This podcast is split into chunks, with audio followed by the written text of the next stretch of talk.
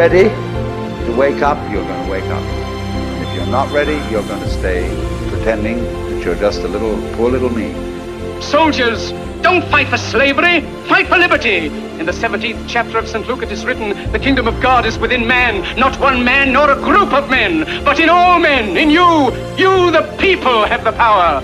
The world is like a ride at an amusement park, and when you choose to go on it, you think it's real, because that's how powerful our minds are. Everybody is I. You all know you're you. And wheresoever beings exist throughout all galaxies, it doesn't make any difference. You are all of them. And when they come into being, that's you coming into being.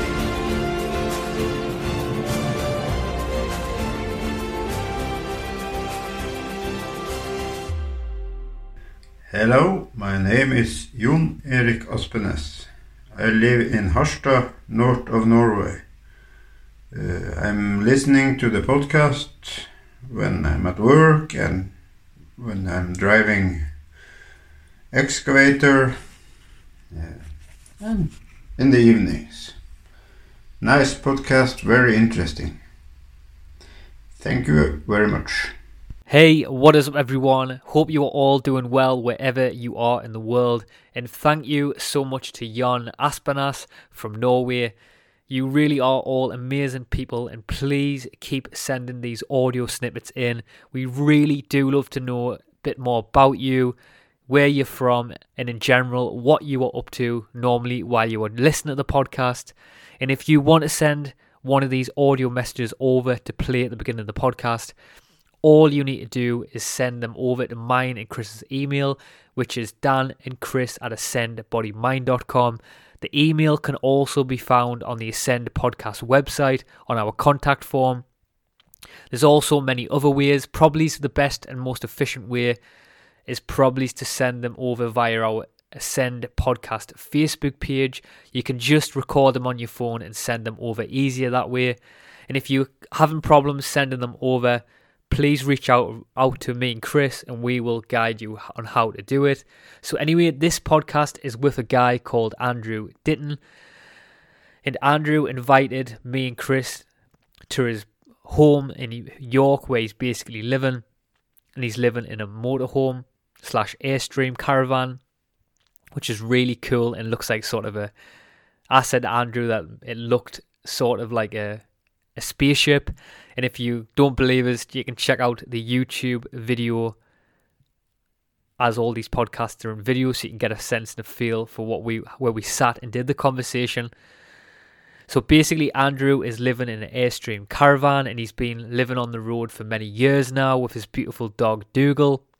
And he creates many different YouTube videos on different things like caravans, motorhomes, and van life in general and he has um, also has a big interest in minimalism. I can't say that word. Minimalism, min, min, minimalism, living simply and intentional living. And we cover all this good stuff on the podcast and more. And I also just wanted to say we've had a few people using the donation option now to support the podcast. It really means a lot to us.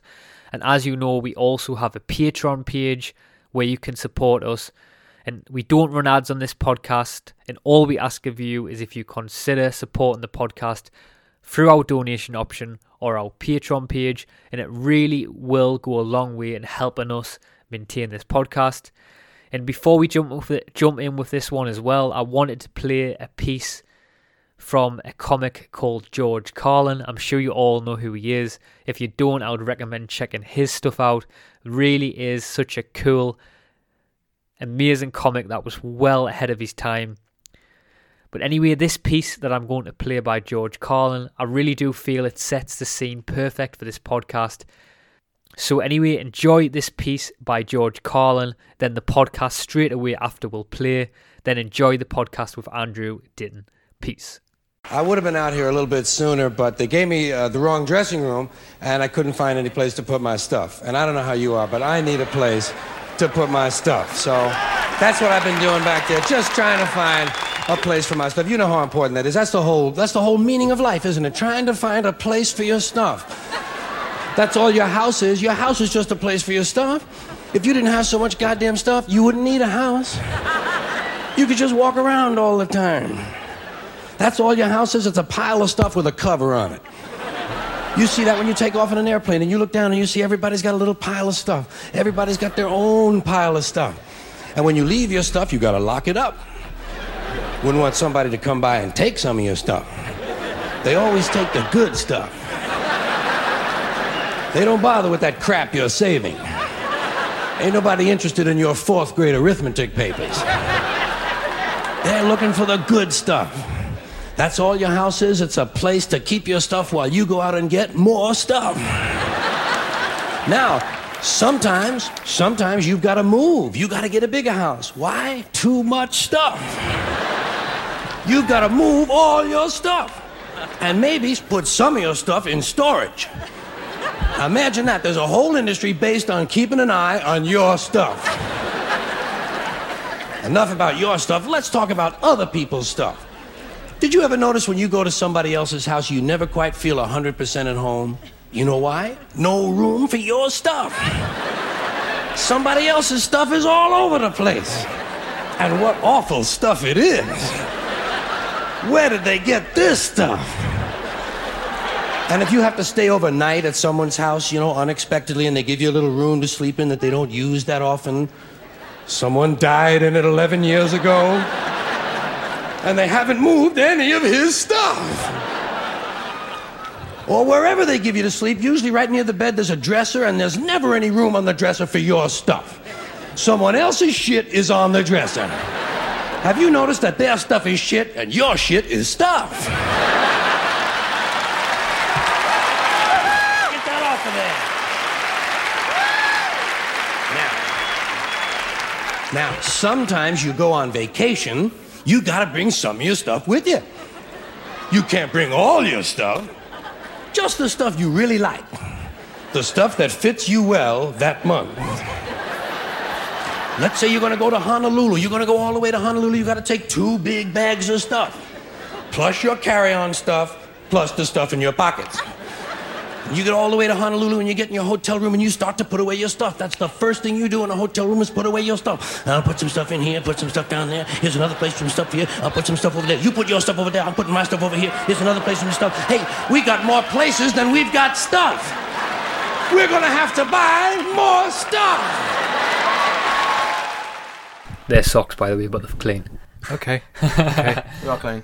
Glad you did that. Very this clean. one's the not one. Crazy.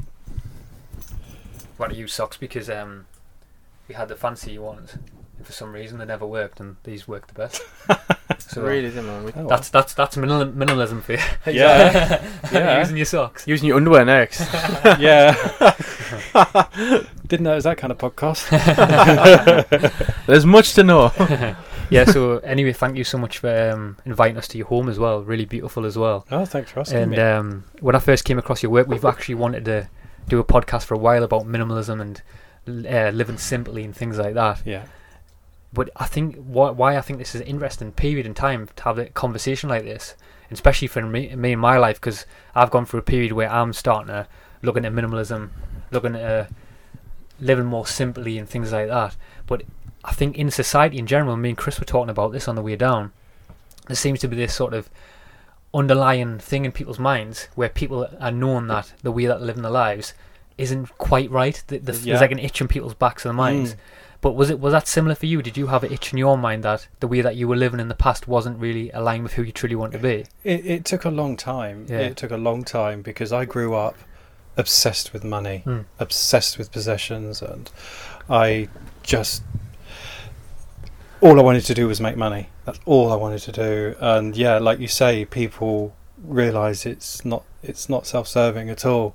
And a, a while, you know, ages ago, but I've always been uh, uh, messy and I've never I've always been overwhelmed by everything. And a friend of mine, he he had a book by a lady called Elaine St James called Simplify Your Life. This was back a this was a lady in the eighties, I think, who had a huge life. She down downsized, and I kept trying to simplify, and I never really did. But one thing led to another. I discovered windsurfing, and I bought a little caravan. I'd always been caravanning, and then I bought a little caravan decided I wanted to go windsurfing around the world, and I took a year off my job, lived in this caravan for a year to save up. Went round Europe with this caravan, and then lived in it for another year. And I kind of got hooked on the lifestyle. So it's been a really slow, gradual, gentle process. And as you know, everything is always a journey. Mhm. It's you never make it. It's this is this. I I still haven't finished doing what I'm doing. Yeah. I still struggle with certain elements, but yes, it's definitely at the moment it's the way of life. How long me. have you been living in the on the road now? At the moment, I've been living full time for six years. Before that, um, I would be full time just in the summer. Uh, rent my house out as a holiday let Mhm. um, because it was on the coast and live there in the winter. As I say, before that, I've been in and out full timing for best part of twenty years now. Well, And as I say, but this particular period now has been six years with absolutely no sign of that stopping. Oh. It, it, it's it's it's it's really good because the other thing is there are plenty of challenges, but when you downsize, when you simplify, you are living more intentionally. You're looking, you're focusing on what matters to you, and you're less distracted by what you should be doing. And I just find it it's it it takes so much pressure off you because, for example, you can live on less. I mean, you still need to work. You know, let's not pretend this is a free way of life. You still need to work. You still need to pay site fees. You still need to pay diesel, insurance, and all this kind of thing.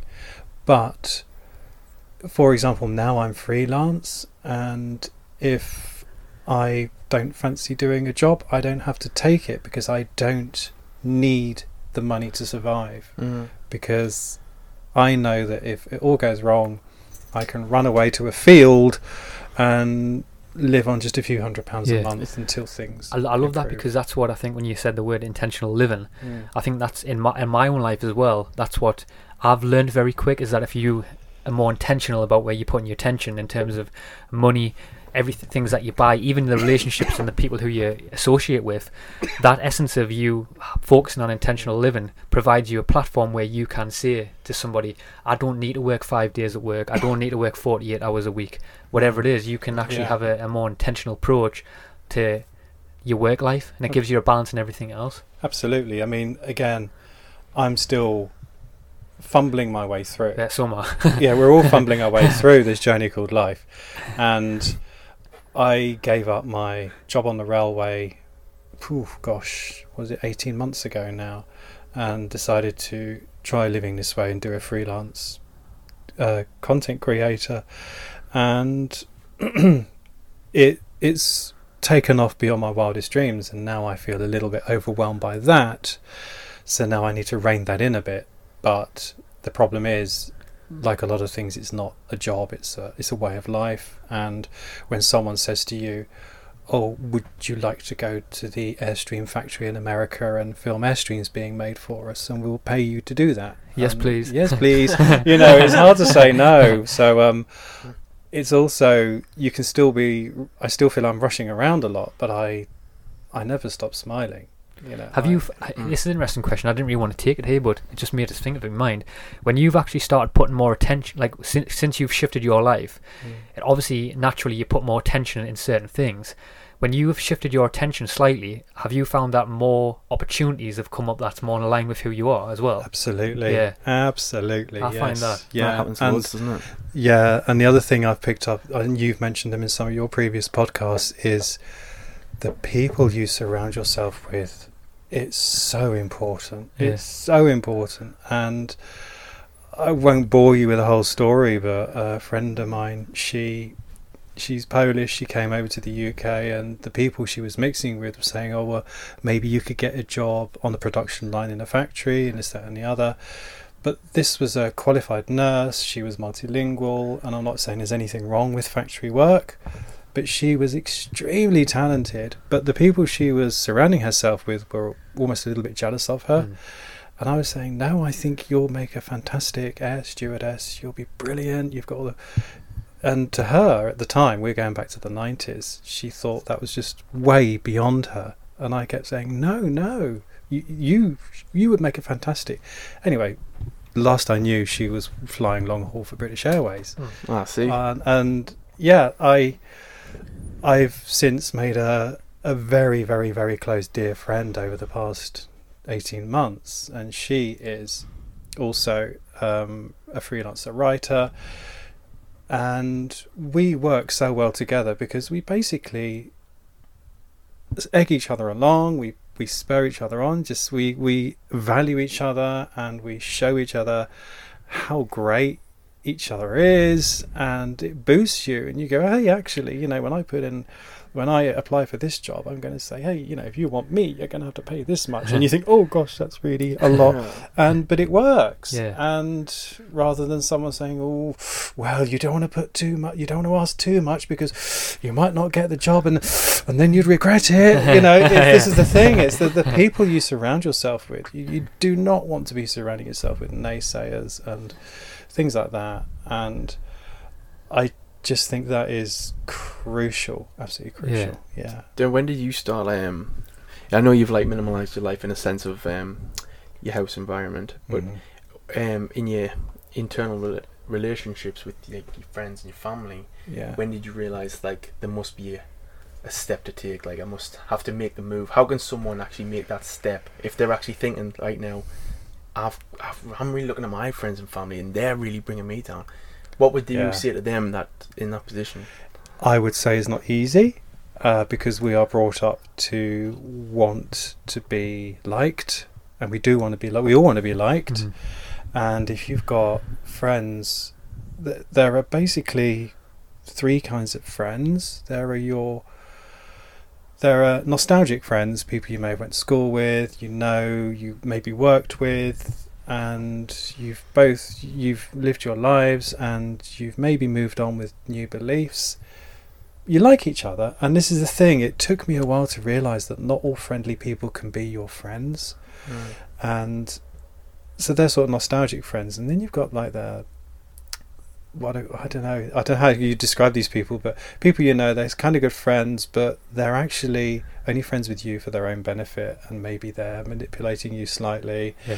They make you feel bad if you do. Mm. Oh, you never ring, you never call, and this is families very Yeah. much so. Oh, you never ring, you never call, and um, and then you've got your true friends, the people who really, really inspire you and Mm. push you, and you know will tell you if you, you look stupid, but will tell you if you look fantastic, and and you're doing well, and who will support you even if they don't understand.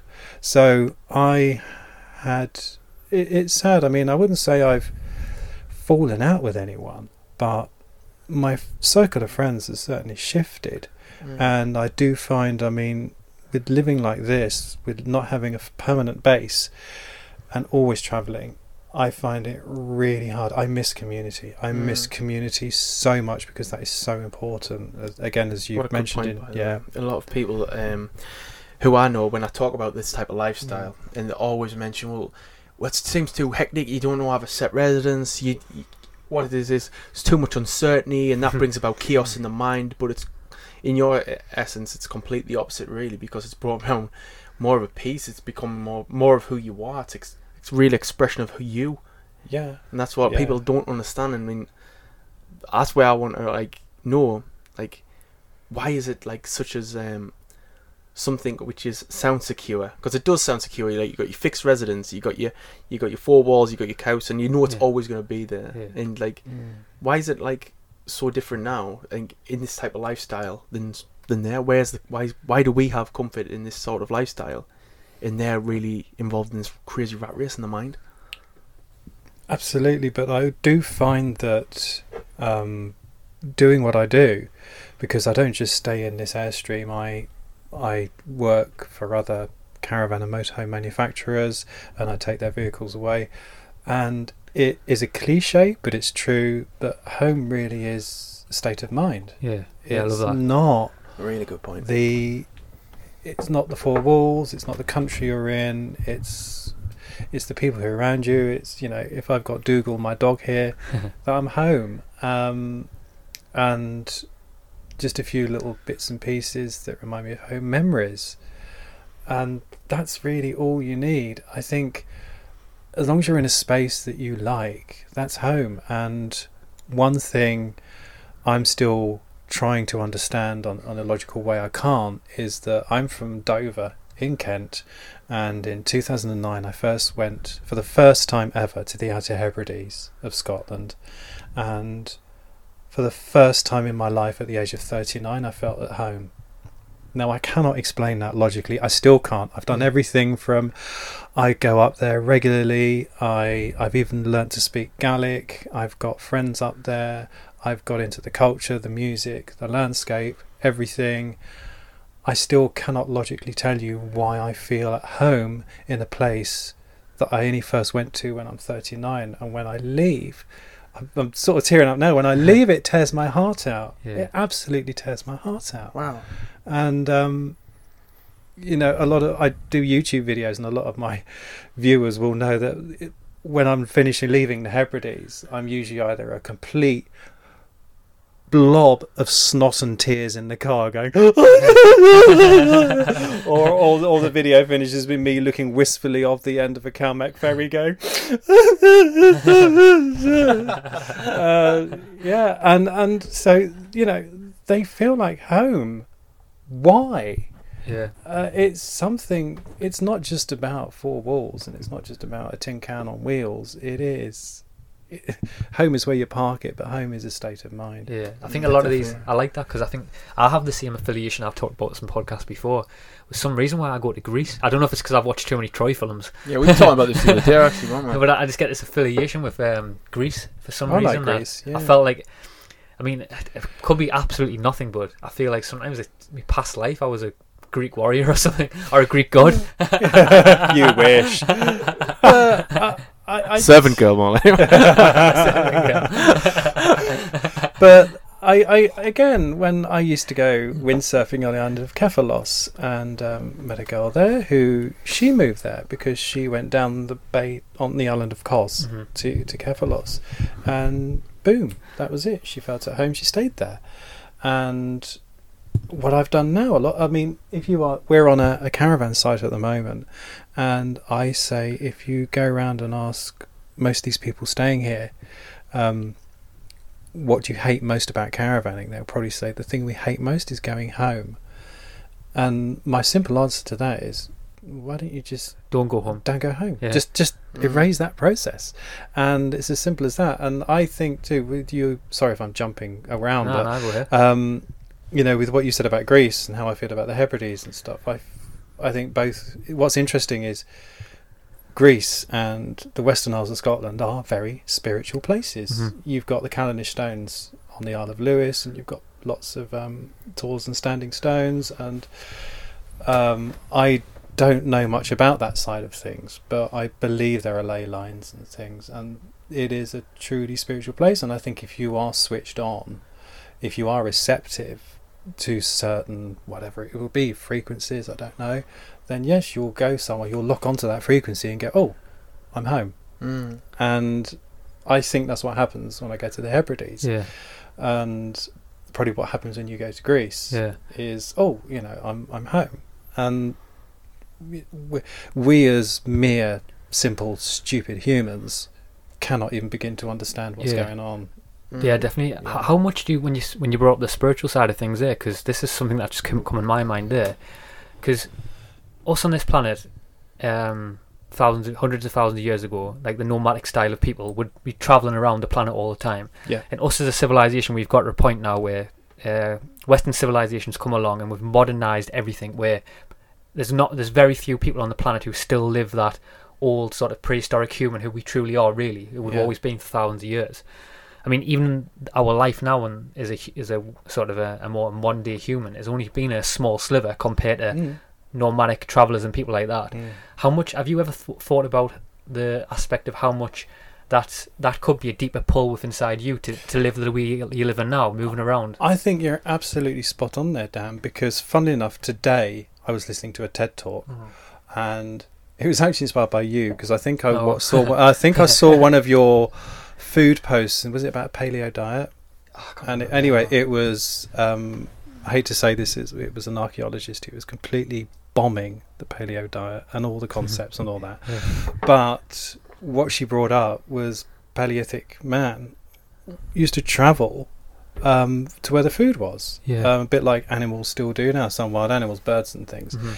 Um, so they would, they they had to travel in order to survive because I had to travel to where the food was, and I think, well, actually, yeah, why not? Why not travel and say go to say the Hebrides when it's beautiful weather and lovely, and then when the weather starts getting a bit rubbish, then start heading somewhere else Yeah. and go somewhere else and. Uh, you know, so f- in a modern day context, that could be well where the work is, and you know where the where the best food is. So yeah, I think if you want, if you look at it that way, I think there could be an element of that. Why I, living this way challenges so many given concepts of how we live today, and one of those is why do you need to live in one place?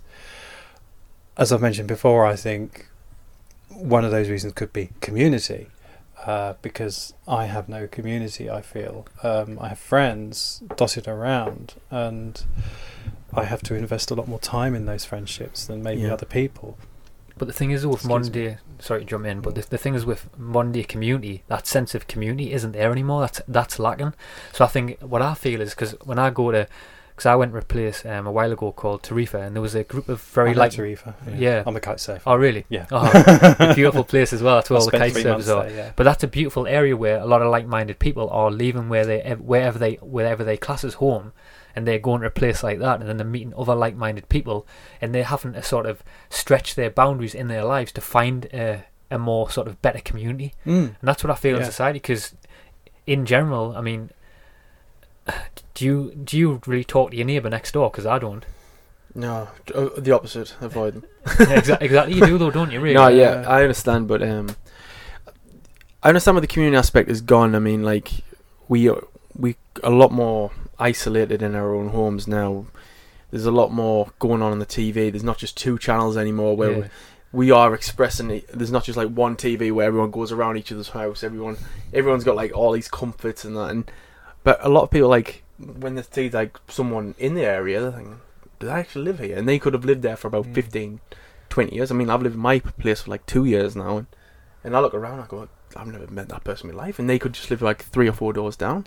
I mean, there's so much disconnect now in like in communities, but there is also the other aspect of it, whereas we're finding communities more like online or something like that, where we're we're meeting people who would never. F- we're, fi- we're socializing with people who have common interests. We're not just talking about the weather or the the local council. We're actually Yeah. talking about Things really engaging and Things enga- that matter, yeah yeah. conversations that matter, and we're finding that online. So maybe our community is just redirected to an online forum instead of the next door neighbor. That, that's true to some extent, but you still, you know, we when you were setting up, you said that you've given up doing podcasts by Skype because you missed that connection. Yeah. there was that as well. So Definitely. that that sort of says about that. Yeah, definitely. One thing though I do want to throw in at this point, and it could again explain why I like the Hebrides so much, is because all these studies and things they always show that the Outer Hebrides is the happiest place in the UK to live. Oh, wow. And the one thing that they have there is community. Wow. It's the one thing I love about and as I say, I even went as far as learning Scottish Gaelic because it was a great thing to do, but it also helped me contribute to community in a little way. And even now, when I go up there, I make my little videos and show what a lovely place it is. And um, I no, don't make a penny out of these videos. No one commissions me to make these videos, and I can't even AdSense them because generally I use Scottish music with permission, but I can't. Yeah. I can't make Yeah. any revenue. It's just because I want to give something back, and I think that's probably one of the reasons I love the Western Isles is because the people there, they're generally if they saw a stranger in the uh, in the road, it, they wouldn't be thinking, "What does that person want from me?" They'll be thinking, "What can I do to help that person? What does that person need from me that I can help them with?" And that that mindset, and I think a lot of that to do is, is um, not so much insularity, but I think it's distance from the madness of mainland living Mhm. and it's very interesting too. I think people here think, well, I'm not going to, as we said, surround yourself with like-minded people, but some people do that to the exclusion of everyone around them, and then because they think, well, I'm not going to associate with with these people because I mm. don't need them, and then suddenly they they've got nobody to help them mm. even just do something like lift a washing machine out of a car, and again in the Hebrides, everyone always knows someone, Yeah, yeah. and yeah, There's lots of uh, studies now, though, you know, as well, um, coming out now saying that the biggest thing for human longevity and health is actually community. yeah, Like in the past, where they used to say it was, it was things like uh, eating f- the way you eat your food and what how you exercise your body, but it's actually completely opposite. It's actually who your relationships are, who your friends Yeah. are, and things like that. I think that's fascinating. No, I to me. completely agree there. I mean, I've got a very close circle of friends. I mean, but they've always been. I've always been like choo- very choosy and cautious with friends. I've let people in, but it's ones who help me manifest and grow to be Mm. better. I can help them push them, and we can communicate better. It's the ones who you can communicate with. You, the ones who you can really evolve together with. They're the ones who you really thrive with. And this is not tooting Absolutely, Dan's yeah. horn but he's been one of my friends like for a long time, and Yeah. he's helped me evolve as a person. I've helped him in an aspect, and we've also got very close friends who's very similar. But also, I suppose what I'm trying to say is yes, exactly. That's what we all need to do, but not at the exclusion of everybody else. Yeah, yeah, definitely. You know, that's the thing. I think everyone. That's hard as well. Though, It is isn't hard. It is hard because if you are, say, for example, your neighbours with someone who whose politics are completely opposed to yours, but other than that, you've got common ground. You've both got similar interests, and you can help each other out. Sometimes that can be hard, but you've still got. Yeah, I suppose it's being able to pick those things that where you can help each other Yeah. and complement each other and just saying, look, you know, we're never going to get to agree on this bill, so let's just not talk about that. But you know that when you need nourishing and nurturing, that's when you go to people like Dan. You know, you're Mm. really, really close friends. Yeah. So, yeah. Would you see that since you've had this more sort of simple lifestyle now, would you see your life as much richer in terms of nearly every aspect Oh, of your Good life? grief, yes. Yeah. yeah, absolutely. I um I would say this has made my life richer and the second thing is this has allowed me then to get a dog and oh my goodness, the way that the dog has enriched my life is Yeah. just no no measure.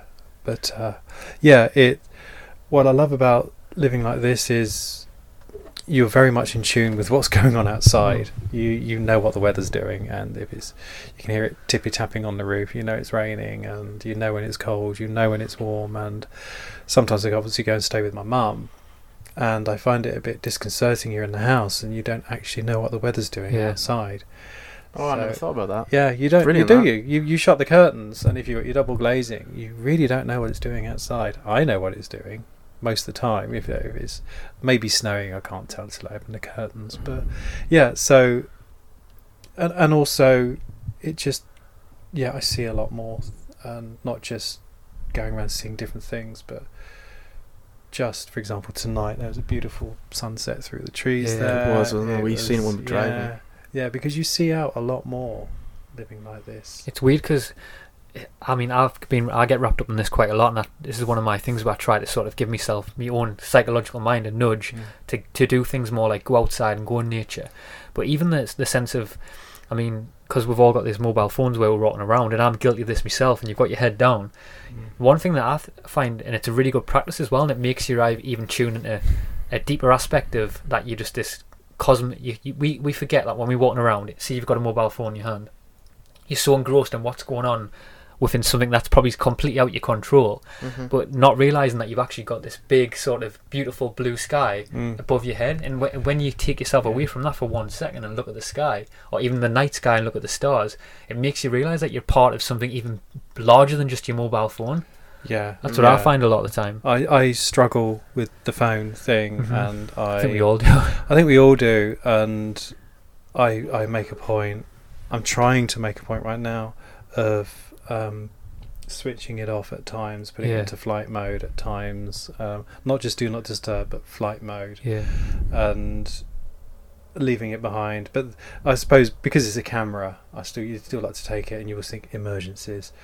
So I think putting your phone into flight mode sometimes and just leaving it, and like you say, I try and do that now with dog walks. And again, Dougal doesn't like it if I'm staring at a screen when I should Yeah. be throwing a ball. Yeah, I think I, I think there, there is something where it's not. I don't think because I've I don't know this might change because my opinions always change, but um, there is a point where I'm at a point now where I, I don't think we should just completely get rid of the mobile phone. I think it's learning to ba- have a balance within that. It was like the other um, it was about I think it was two weeks ago or something.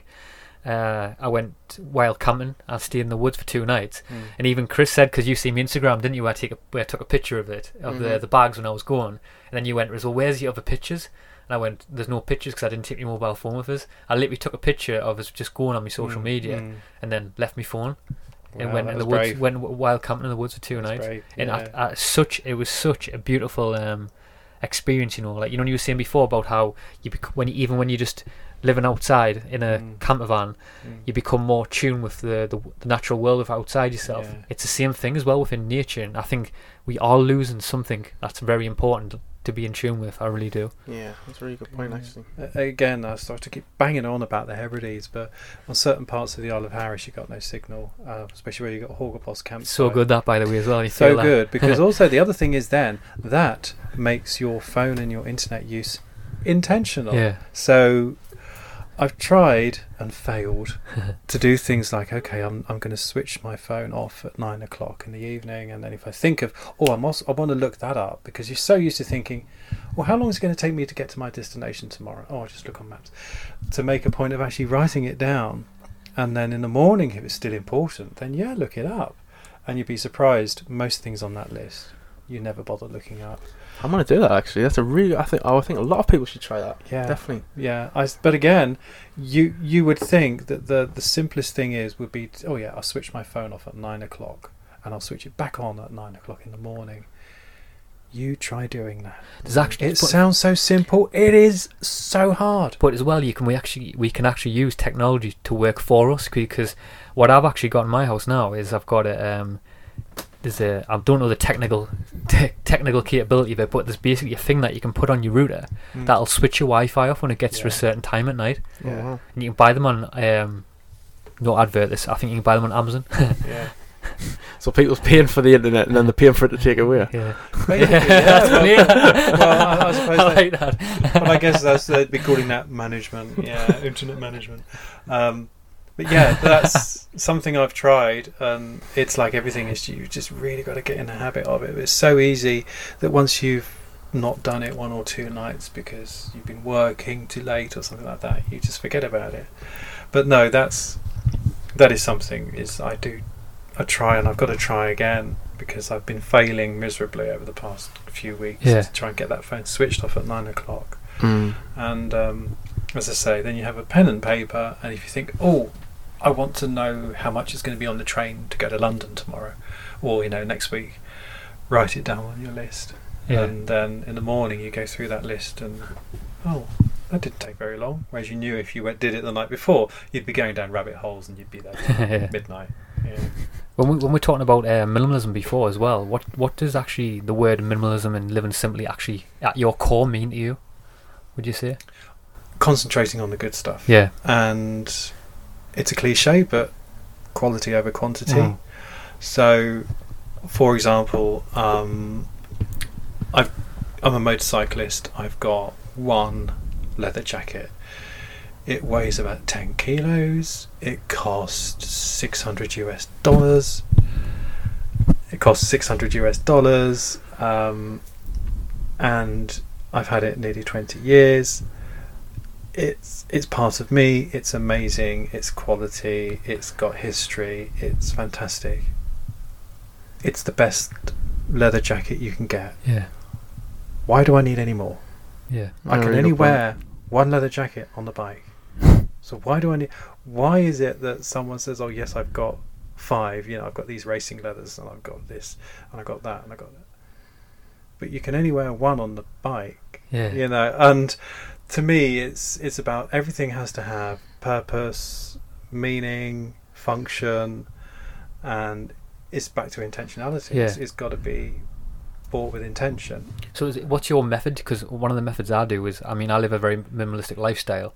I mean, not fully, but I'm tr- trying my best at the minute. I'm filtering a lot of things It's a out. journey. Yeah. Yeah. But what's your sort of process? I mean, because just to give a bit of an idea, what I do is, is if I see an object that I that me sort of me subconscious mind really wants, I'll turn around and I'll ask the question. I'll say, one question I'll always ask is, does this re- add value in my life? And another Yeah. one is I'll ask as well as I'll say, how much time do I have to give away to get this thing?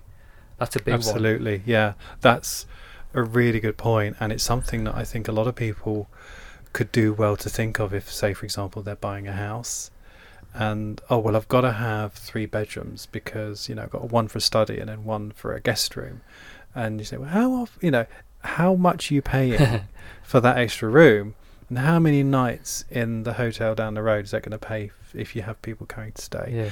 and yes, things like that. Absolutely, yeah. Um, but the process for me, um, again, I'm no expert. I still have stuff in my mum's garage that I have not sorted out for six years, and the longer you leave it, the easier it is to get rid of stuff. Yeah. And so, for example, I'll give you a classic example. When I quit my job on the trains 18 months ago, my name badge um, for the train, I couldn't throw it away because it was so sentimentally valuable to me.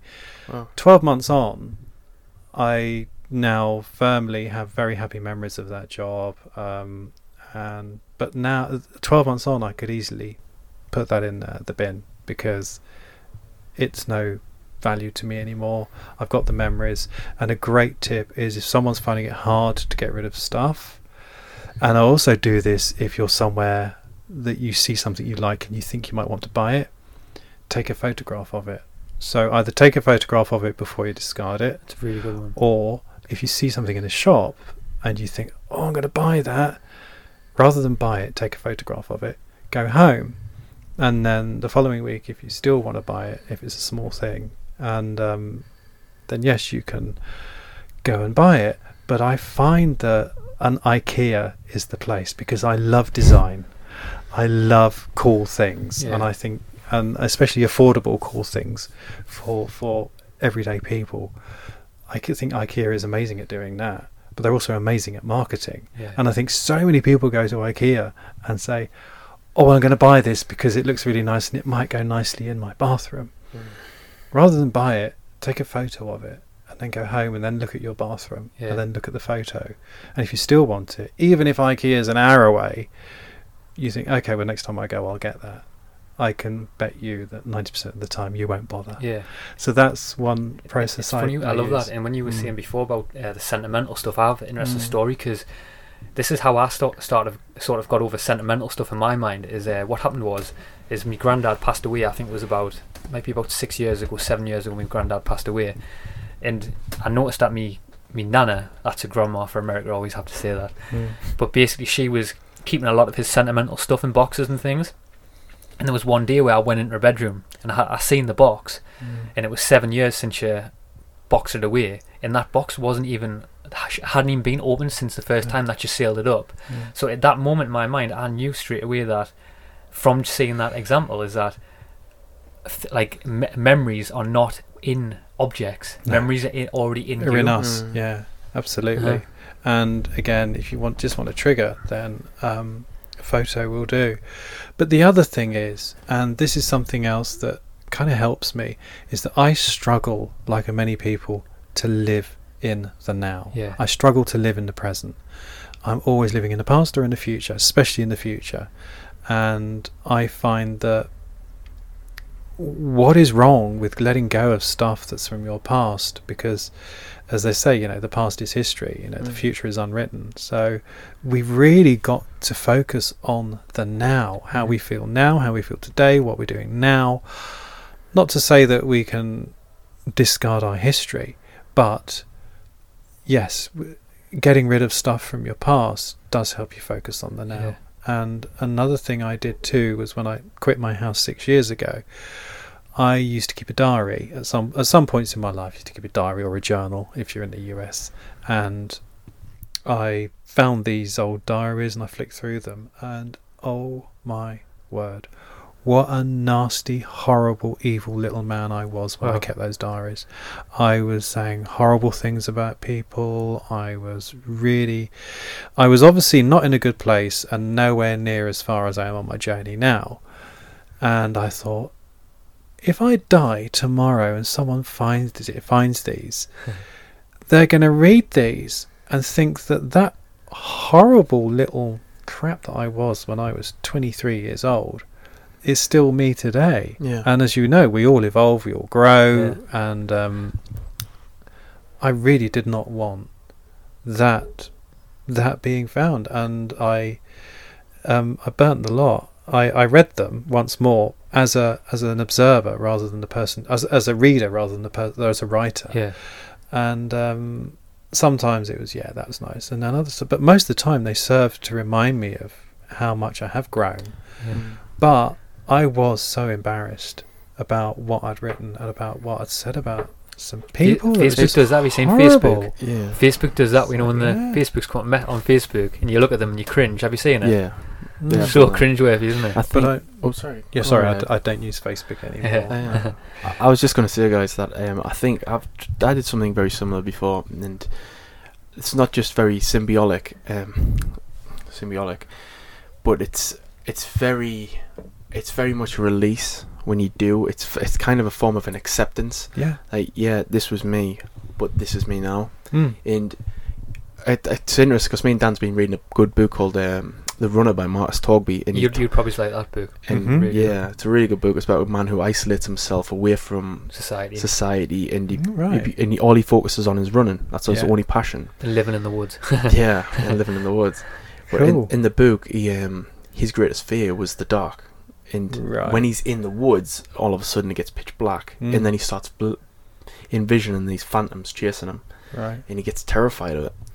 And the only f- way he ever got over it was his acceptance that he was scared of the dark.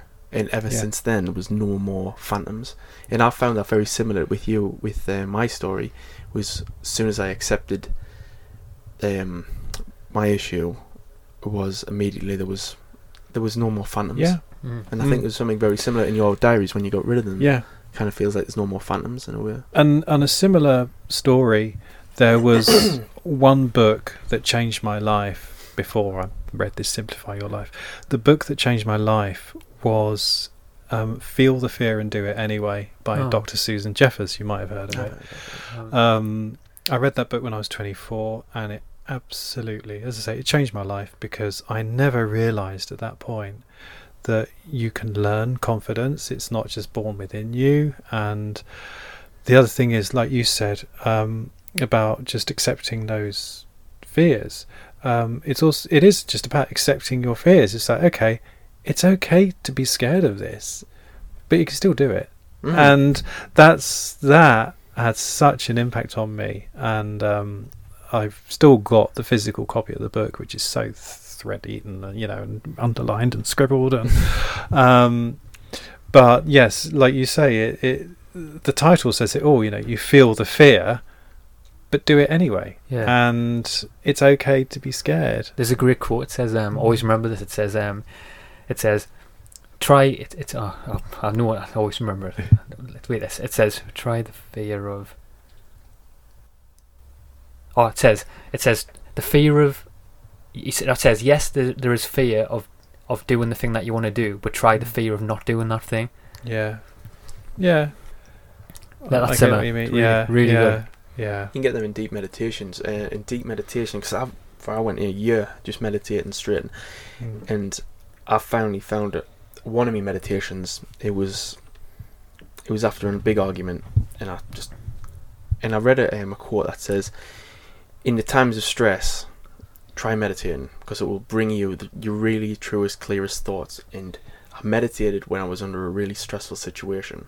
I've meditated under alcohol. That was a really one as well and um, I meditated on this really stressful situation. Obviously, I wasn't in the stressful. I took myself away from the Mm, situation. And when I undertook it, I went on a, a deepest, longest meditation I've ever done. It was an hour and twenty minutes, and usually I only do about 10, 15.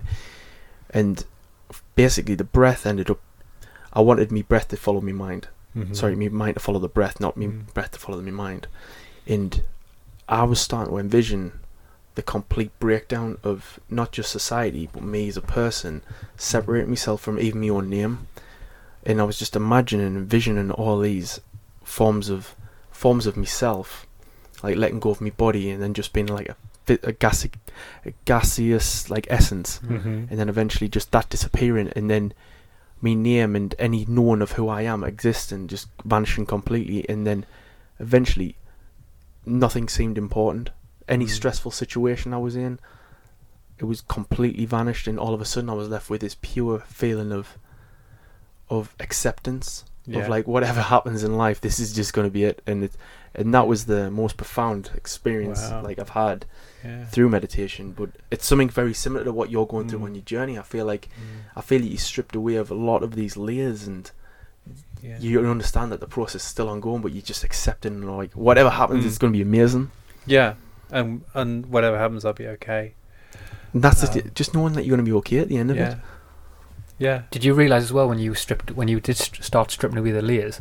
Did you realize that the things that you actually put importance in in the past are actually now looking back looks very stupid? oh s- gosh, yeah, yeah, absolutely, crikey, yes. I mean, I, as I say, I, I grew up obsessed with money, Yeah. and I, I don't want to regret anything because I think everything you do shapes who you are today.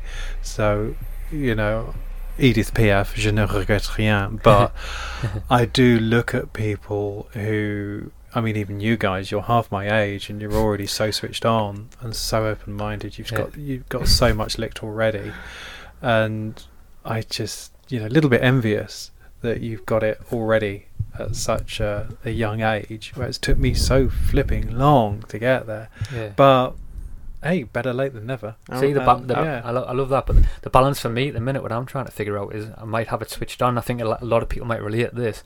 Is you, you get the steps in your mind to get switched on, and you start. I mean, even this conversation with you, I'm seeing the way that you live, and you're giving me the, the thing in my mind that it's, it is even possible to, to, to live an alternative way of life from the Western side of things. But it's I think it's about actually, and this is one thing I'm trying to get over the line with, is actually just try and do the things that in my heart is actually really trying to tell us to do, and it's Mm. it's so hard for that. How did how did you sort of step over that that line? Because that's a hard thing. I would say that I'm not living. I haven't. I'm not hardcore. Yeah, I'm yeah. really not hardcore. Yeah. And um, so I'm not living outside society. I have a mobile phone, a bank account, Yeah, insurance, I an, an address, and all this kind of thing. All I'm doing is is I'm pro- I'd say I'm doing the soft option Yeah. because that's where I feel comfortable But doing even it. even the sense of minimalism, because I, I talked about the concept of minimalism in to, to a lot of people, and that to them is hardcore. They can't get their head around why would you why do why why do I not need a big flashy car? Why do I not need It's loads just of one of those things. It's I suppose as you say, stripping down the layers. Yeah. like, who are you trying to impress here? Yeah. and one one th- um, event that um, helped shape it too was my father passing away five years ago, and I go back even further. My father grew up in the Second World War with nothing, absolutely nothing. They all they had in the family was love. That was it. So when he became an adult, um, he wanted the way he could see, especially think in the fifties, the the money was the route to happiness. You know, the more money you had, the more happier you would be. And the fifties was a time of that's when it became. That's when we all get when they everyone went on this journey, this Mhm. path to capitalism, and he grew up just obsessed with money. And I think that's where I got it from as a kid. And possessions and things, and the more things you have, the bigger house. Well, obviously, when he passed away, uh, five years ago, obviously we then had the the job of clearing his possessions, and they meant nothing. They, and what was what too was ironic, really ironic, and some people relate to this was that he had so much stuff that he could never find anything, so he'd buy a replacement.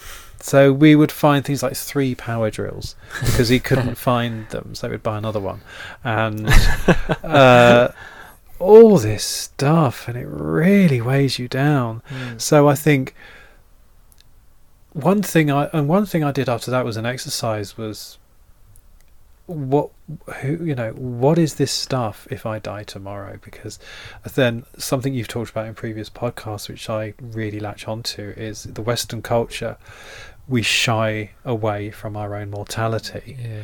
and I think a healthy acceptance of your own mortality, a healthy uh, as I say, a healthy acceptance, keeping mindful of your own mortality and the mortality of people around you, is not grim. It's not sad. It makes you appreciate living in the now. Mm. And you know, say with my dog, with Dougal, he's seven years old now, and I know that you know, one day Yeah. he won't be here anymore. And as much as it breaks my heart, it means that even now, and ever since we've been together, um, I appreciate every minute we got Yeah. together because Mm. I know it's not forever. I know that you know, one of us will go first, and so that when I th- look around at these things, and you know, uh, we had this huge job of getting rid of my dad's stuff, and I'm just trying to think. This watch was my dad's, and it's a Timex. I mean, it's the most basic watch, Yeah. but it's classic. Um, it's got hands on it. I can see it without my glasses, and yeah. I think that's about the only thing I've got of my dad's. And even then, if it ever breaks and or I lose it, I don't lose my dad. I don't Yeah. lose the memory of my dad. Mm. So It's a really good point. I think having done that, if you if you are aware of your own mortality and the fact that we don't own anything, we just borrow it, uh, and it's so true. even this body. Yeah, Yeah, yeah, definitely. Exactly. So we, if you if you can get your head around the fact, you know, we don't own anything. We just borrow it. We just use it. Ev- Everything around us is eventually going to turn back to dust. Is going to back turn back to earth. So we're just borrowing it. Yeah, And if you start thinking about that, then why do you need extra stuff? So much it just stuff. weighs you down, and yeah, it, it really points. does weigh you down. A second thing is is that um, as I say, worked on a railway for 23 years at Eurostar. I was a train manager, like a guard, and you could see people who were going away with so much luggage, and they were so weighted Mhm. down with these huge bags. And there'd be other people who just had a little rucksack and they would skip Yeah. along, you know, because with Eurostar there were no charges for luggage like Mhm. there are on airlines, and so you, but you were responsible for your own bags, and you would see people so weighed down, so stressed. You know, "Oh, there are no trolleys. There's no trolleys because someone else needs to Yeah. provide something for all their stuff. And have you seen George Carlin's bit on that? No. Oh, you'll have to watch that. I, I, I don't want to do. I might put it at the, either the beginning of this podcast or I'll put it at the end. I don't even. Think I don't want to do. seen I, it for a I while. won't say because it won't do it justice. Mm. But he's basically got a bit about minimal, minimalism. George uh, George Carlin of the comic, Yeah. and he has a funny bit of basically about like how when everyone goes on holiday, you need to take your stuff with you. You need to decide what important stuff, and then when Yeah. someone when you go into a room, basically. You're in a room and you've got to try and find somewhere to put your stuff. And then Yeah. you realise you can't find anywhere to put your stuff because everyone else's sh- stuff's already there, but their stuff's shit and your stuff's stuff. yeah, I, yeah. I had a guy. Um, I went on holiday to Ibiza with the guys when I was um, younger, when I was in my early early twenties, and um, he everyone was carrying like these suitcases and stuff like that. And all he came with was shorts, a vest, and that was it. Wow. He had a pair of flip flops which he Hardcore. bought over there, and he, Yeah. that he's like, "Ah, I don't need anything. Every, Yeah. Everything's gonna be provided for us. And like it Hardcore. did, it did. Everything was provided for him, and it was Mm. strange how he just had that completely mellow, relaxed tone. He had the more enjoyment out of everyone because, I mean, it was so funny because he said, um, "I'm gonna." Everyone was going up to the showers and like ha- getting doing all the hair and that. What he did was he just dove in at the pool, swam to the side, put his vest on, and went out. that was that was his shower. but that that was how minimalistic he got, and it was Wow. brilliant. How I'm not that hardcore. But when- Yeah. I need a man to. When when you said before about um, your dad as well, and I hope you don't mind us asking this question, but I might add value to somebody when, because one of the concepts you know, like we actually want to try and do on this podcast in the future, we want to have somebody who is coming towards the end of their sort of life, sort of say, Yeah, yeah. and then ask them a, maybe ask them the question of like, would you have done every, anything different? Mm. What realizations did you have now compared to when you were younger? Oh, did, yeah. did your dad? Was there a point for your dad, if you don't mind us asking, he Absolutely. had that? Yeah, he worked like a trooper all his life. Yeah. um, did two jobs, um, set up his own. He had businesses, and he only really retired. I think when he got to about seventy, and he got ill. He um, he had bowel cancer, and he also had COPD, uh, pneumonia. So that was through smoking, and so the last nine years of his life were. Um, his health was gradually diminishing, and anyone who's had experience of COPD will know that it's it's basically every breath you take isn't quite as powerful as the breath you took before it. So Oh, it's yeah, and if you can imagine that for nine years, how slow that that. But there's nothing you can't reverse it. You know, you can have oxygen and, and you can sort of minimize the effects, but eventually you will eventually just run out of breath, which That's is what happened. Yeah.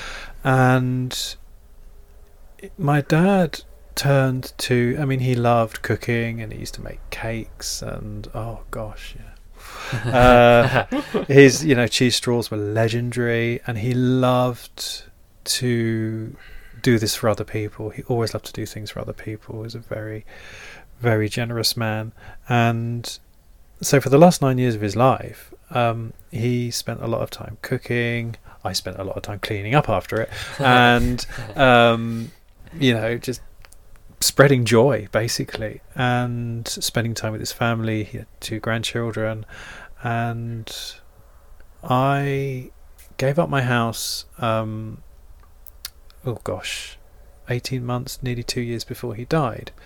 So i spent a lot of time with him and um, I, I he used to drink like a fish. He loved his brandy, and he never got a hangover. Oh, so annoying.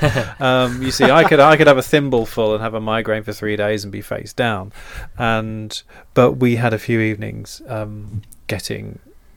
Uh, you know, dr- dr- uh, getting drunk on the sofa and, and having those father son chats that Yeah. we wouldn't have had otherwise. And um, one of them, you know, we both ended up in tears hugging each other. It's the only time in our lives we ever hugged each other. Oh. And so we had all these experiences, and he said in one of our very tearful, probably alcohol fueled chats, I don't really drink anymore now, he um, he said the nine last nine years of his life were the best nine years because he was no longer focused on money and possessions and more more bigger, better, best, and more stuff. He was now focusing on just enjoying himself and doing what he loved to do, which was to provide for other people. And yeah, he he so he doesn't regret what he you know I, I, I hate the word regret, but he definitely he said to me, you know, my last years were definitely the happiest years of my life, Wow. and um, so that was a huge, huge message for me. But it brought you a lot of comfort as well, didn't it? Abs- yeah, absolutely. I mean, this is you have to look at the good in everything, and when you have someone who is undergoing palliative care, you do have those opportunities to to put things right. But you know, you never know when someone's going to pass or pass away, and I just think life is too short to. It's so interesting how Yeah. you see it now because me. Again, we're we're sorry sorry to Oh, no, interrupt you no, there, no, but it's again, we're back to that thing of being aware of mortality and that healthy mindfulness of our own mortality and the mortality of people around us might just help us think. Like when you had your big argument or whatever, and you went off and meditated for an hour and twenty minutes. Um, what would help is if, say, you'd had an argument with your girlfriend or something. Oh, that's it. Um, that mindfulness of oh gosh, but what if she's not here tomorrow? You know, it's like you say, it takes you.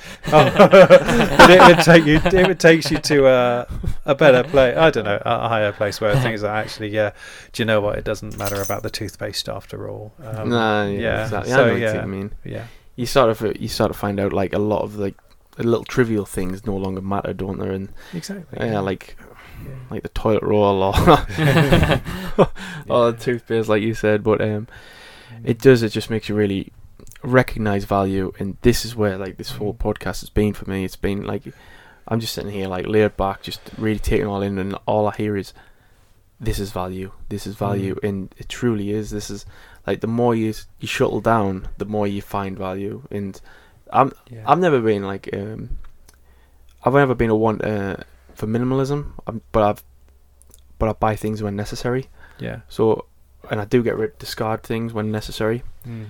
I've never um, but I've I love the concept of it, and I love the idea of like taking taking a step back and and readdress uh, re readdressing like each and every single area of life because you don't just minimalize your house and that's it. No. You minimalize your mind Yeah. the whole concept of you as a person, your identity shifts, and that's what's scary about it because people believe these stuff's identity, and it's never has been and never will be. But they, they always attach like like maybe your father attached money as an identity. Um, I want to be. This is me. This is. I want to be the flash guy with the flash card, the, the money in the bank. This is my. This is what I want my identity to be. It never is the case. It never will be with with any three of us. Mm. What we need to find out though is, even after minimalism, who is you and who is your identity. And that's that's where the growth will occur. And if you find it in like just like you just go into different places, brilliant. If you find it in podcasting, brilliant. If you find it in writing, brilliant. But that's the goal. It's just finding that beautiful thing that you can pounce on. Yeah, I I think where I find my identity is very similar to my dad, where he um, he wanted to help people. He wanted to basically bake them cakes and, Yeah. and make them happy. I love that. And I feel with me, it's to inspire people, um, and that is just something I want to do. And it's not so much that I just want, you know, I want to be Superman, but it's it's. I know that the work I've done has made a few people think about what they're doing, and well, if he can do it, I can do it. And like, as a kid and a teenager, especially, I I used to feel so inadequate because I would see people, you know, in the Sunday supplements or whatever. They were always cool and they were always good looking or pretty and they were always smart and I was never any of these things and I still don't think I am and uh, so I th- I'd say my identity is almost being so average, so normal because I I feel that I don't excel in any way. I'm not smart, I'm not good looking, I'm not rich, I'm not cool, but I'm doing this. And I just think if I can do this, um, then people who are reading what I'm writing or watching my videos and that, rather than thinking well, it's all right for him because he's young, pretty smart, got a beautiful girlfriend, this, that, and the other. No, I'm just a average middle-aged bloke with a dog, and uh, just just doing my thing. And so I would say that my identity is coming from just similar to my dad wanting to help everyone. It's that sort of thing. It's nothing. Nothing. Well, I th- I'm not going to sound. I don't think it's special. It is special, but nothing special. If you see what I mean. It's not grand. It's not grand, Yeah, yeah. It, but it's It's not beautiful. flashy. It's not, you know, I'm not the latest Casey Neistat or Pete, Pete McKinnon on YouTube, or, you know, I'm I'm just a very very average bloke, and I think that is such a great thing. how many people right now are, are just average blokes, just living their lives and just, Millions. exactly. We Yeah. always like put emphasis on the on the um, that one percent thing. And that's it. That's what I want to look like. I mean, Yeah. God, when I was a kid, man, I was like 14 years old. I think I was in year seven or eight or whatever. And like, I was so like ego, self conscious. I needed to look like good all the time, and I always Yeah. had my hair done. and I remember once like, it was like um. It was raining and my hair got dry, and I was like, "Oh my god!" It was like the worst disaster ever. Disaster, And yeah. this is where I realised, like, I poured a can of Coke right in my hand, and I put it through my hair Oh, to no. design my hair, and I thought like the can th- it would stick. And anyways, my hair was just absolutely st- stunk. uh, my hands were sticky. My whole hair was like running down here. My face was sticky, and I was thinking that was my moment when I was like 14, just thinking. Whoa, whoa! Look at your life now, man. Yeah. look at what you're doing, and Can- is can is, you- is it you- worth it? Can you remember when you did that for me? We were in college and you spilt a Ribena on my jumper. Yes, I did. Yeah, yeah. in the moment, we, me and you both at the same time were like, "Oh no, oh no!" But now looking back at that, it's like, right, who cares? Yeah, exactly. It's, it's looking Yeah. back in the little things like these little moments Yeah. where you think that, that that was actually crucial Yeah. to me. Just thinking that mm. Pouring that coke on my head. God, this is going on the podcast. I can't believe it. But pouring coke on my head to do my hair it was actually a revelation for me because it made me think like, well, where's these boundaries of of um, beauty? And Mm. that that's what I have went in like a little introspection there with me on mine, going like I spent ages afterwards just going, why have I done this? Why have I done this? And I, I realized was it worth it and it wasn't worth it, and I thought Mm. that is the far end of the barren aspect of like where I was willing to do, and it was scary and brought me back to a bit more back to reality after that. Yeah. But what, again, what I'm finding interesting too is that just doing what I feel is right and Mm. doing what I'm doing that is doing pretty well, and um, a lot of the, especially caravan and motorhome communities in the UK, are engaging with what I'm doing, and um, probably got one of the biggest YouTube channels and followings and all that, which is. I'm not saying that for bragging rights, but we have a large, big event coming up in the industry um, next week, and there are lots of people who are invited to talk and appear on stands and basically attract people to the show. And no one's asked me to do that because um, I'm not particularly cool or young or or um, interesting, you know, or I'm not much of a draw. But what's interesting is that if you actually reach out to the people who are going to that show, they're the ones who are who are following what I'm doing. Mm. They're the ones. They're my lovely supporters and subscribers and all this, that, and the other. But the industry doesn't see that. It just wants the the shiny, pretty. Yeah. And I'm Marketable. finding you're marketable. Uh, but what I'm saying is that's what people are perceiving as marketable, whereas actually the reality, if you want to look at the cold hard stats and figures, is that average is amazing.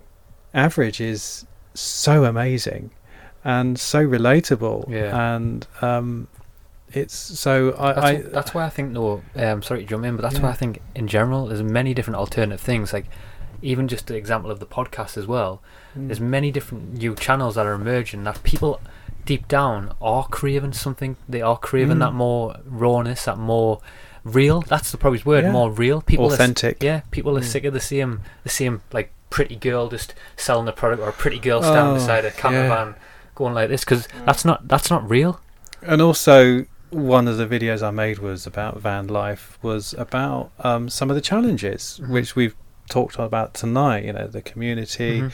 what about if you got ill um, and, and things like this and it's not to say that you want to labour those points because you still want to inspire people who want to do it and and but at the same time it's also not misleading people and I I obviously see some things on on YouTube or on Instagram where there's always the the the woman with the uh, you know the 18 inch waist and the crop top you know leaning into an overhead cupboard and you think oh for goodness sake you know really uh, it's But there's one yeah. good thing about that though as well. If that We know that, Dan. We yeah, know that. yeah, there's, there's a few good things about that. but there's no, there's definitely one good thing about that which I've realised because is that even that video might pull in that that person who wouldn't normally be interested in van life.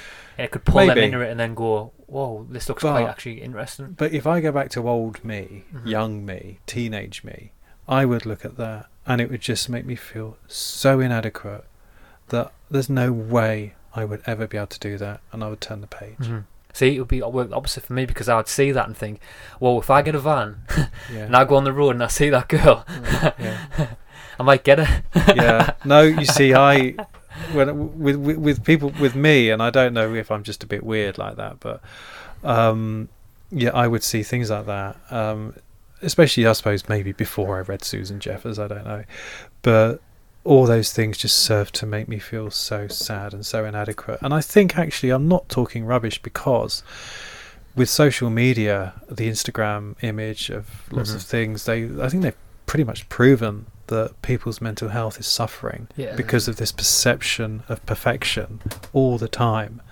And I think the more of us who come along and say, This is great, it's not perfect, I'm not perfect, I'm flawed, this is flawed, but I still love it, that is a very healthy thing to do. And not so marketable because it's all a bit, oh, you know, oh, yes, we're not so sure about that. But hmm. at the same time, you know, you, you, you're selling reality, not the dream. Sorry, we're not selling it, but you know, you're talking about reality rather than the dream, yeah.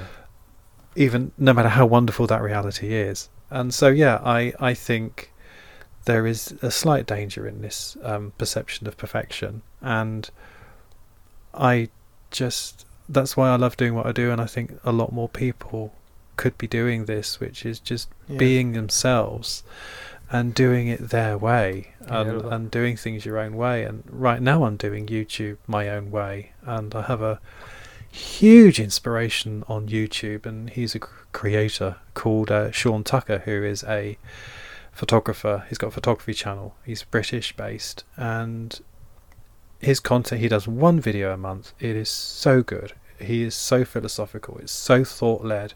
It's the complete antithesis of the shouty, clickbaity Yeah. kind of "oh look at me" kind of thing. Yeah. And he's, you know, in in the words of the clickbaiters, he's crushing YouTube because he's attracting all the thought based people. And I'm Yeah, like thinking, that. yes, that's that's where I always wanted to be. And um, I've taken down a couple of my old videos where I was trying sort of the uh, flashy, clickbaity kind of stuff because I'm so embarrassed about them now. And I know they say you should never take them down, Yeah, but it's I part of the do. journey. I do. We look back at our old podcasts Yeah. and cringe, don't we? Yeah. All the time. Yeah, but um, again, that's a bit like burning the diaries. I don't want people to think that's the, who I'm doing now, what I'm doing now. But um, I remember one of my first videos at, at the sh- this show. It was about this huge motorhome, and it was three hundred and eighty thousand pounds. And I wanted to all you know the, the dream motorhome, and someone said, "No, put the world's most expensive motorhome." I said, "But it's not." I know it's not. Yeah. You know, you can get a Volkner for a million euro. No, but put it, and then people, and I kind of did it because I was learning YouTube, and I just felt so awful about it. After three weeks, I changed the title back to no, the the, the three hundred and eighty thousand pound motorhome, and um, but it was just actually really do what you feel is Yeah. right, and no matter how unsexy or unmarketable it is, It's you. you will be surprised. Yeah, because people just want authenticity. Yeah, I love that. Yeah.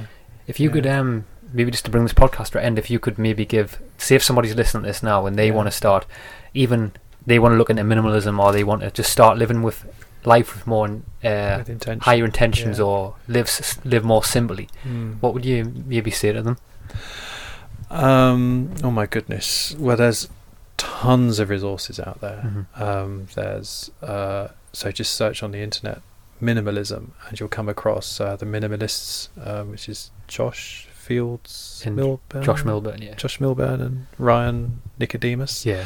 Um, their writing is a good place to start. Um, obviously, just just look at a few YouTube and and and uh, read a few blogs and and this that, and the other, and just do a bit of reading about it and start start thinking about it and maybe do just do some reading and start questioning your own habits and just start being mindful of what you're doing and is this serving you? What could you could you do it another way?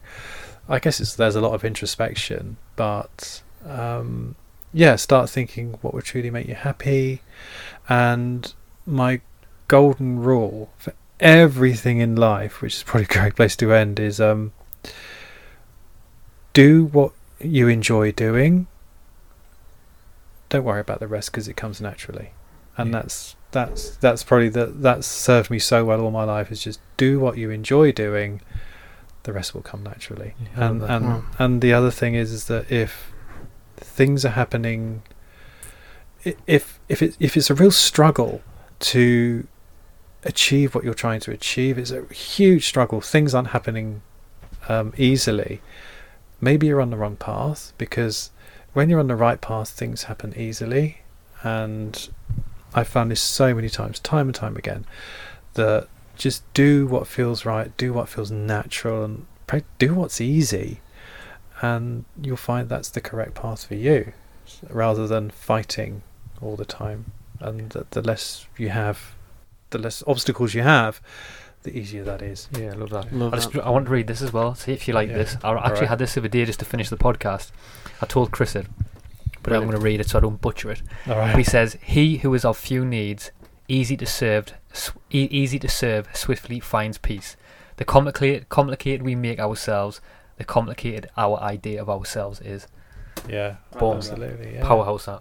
yeah Great podcast, Cool. by the way. Thank you so much. brilliant Perfect. thank you Wow. cheers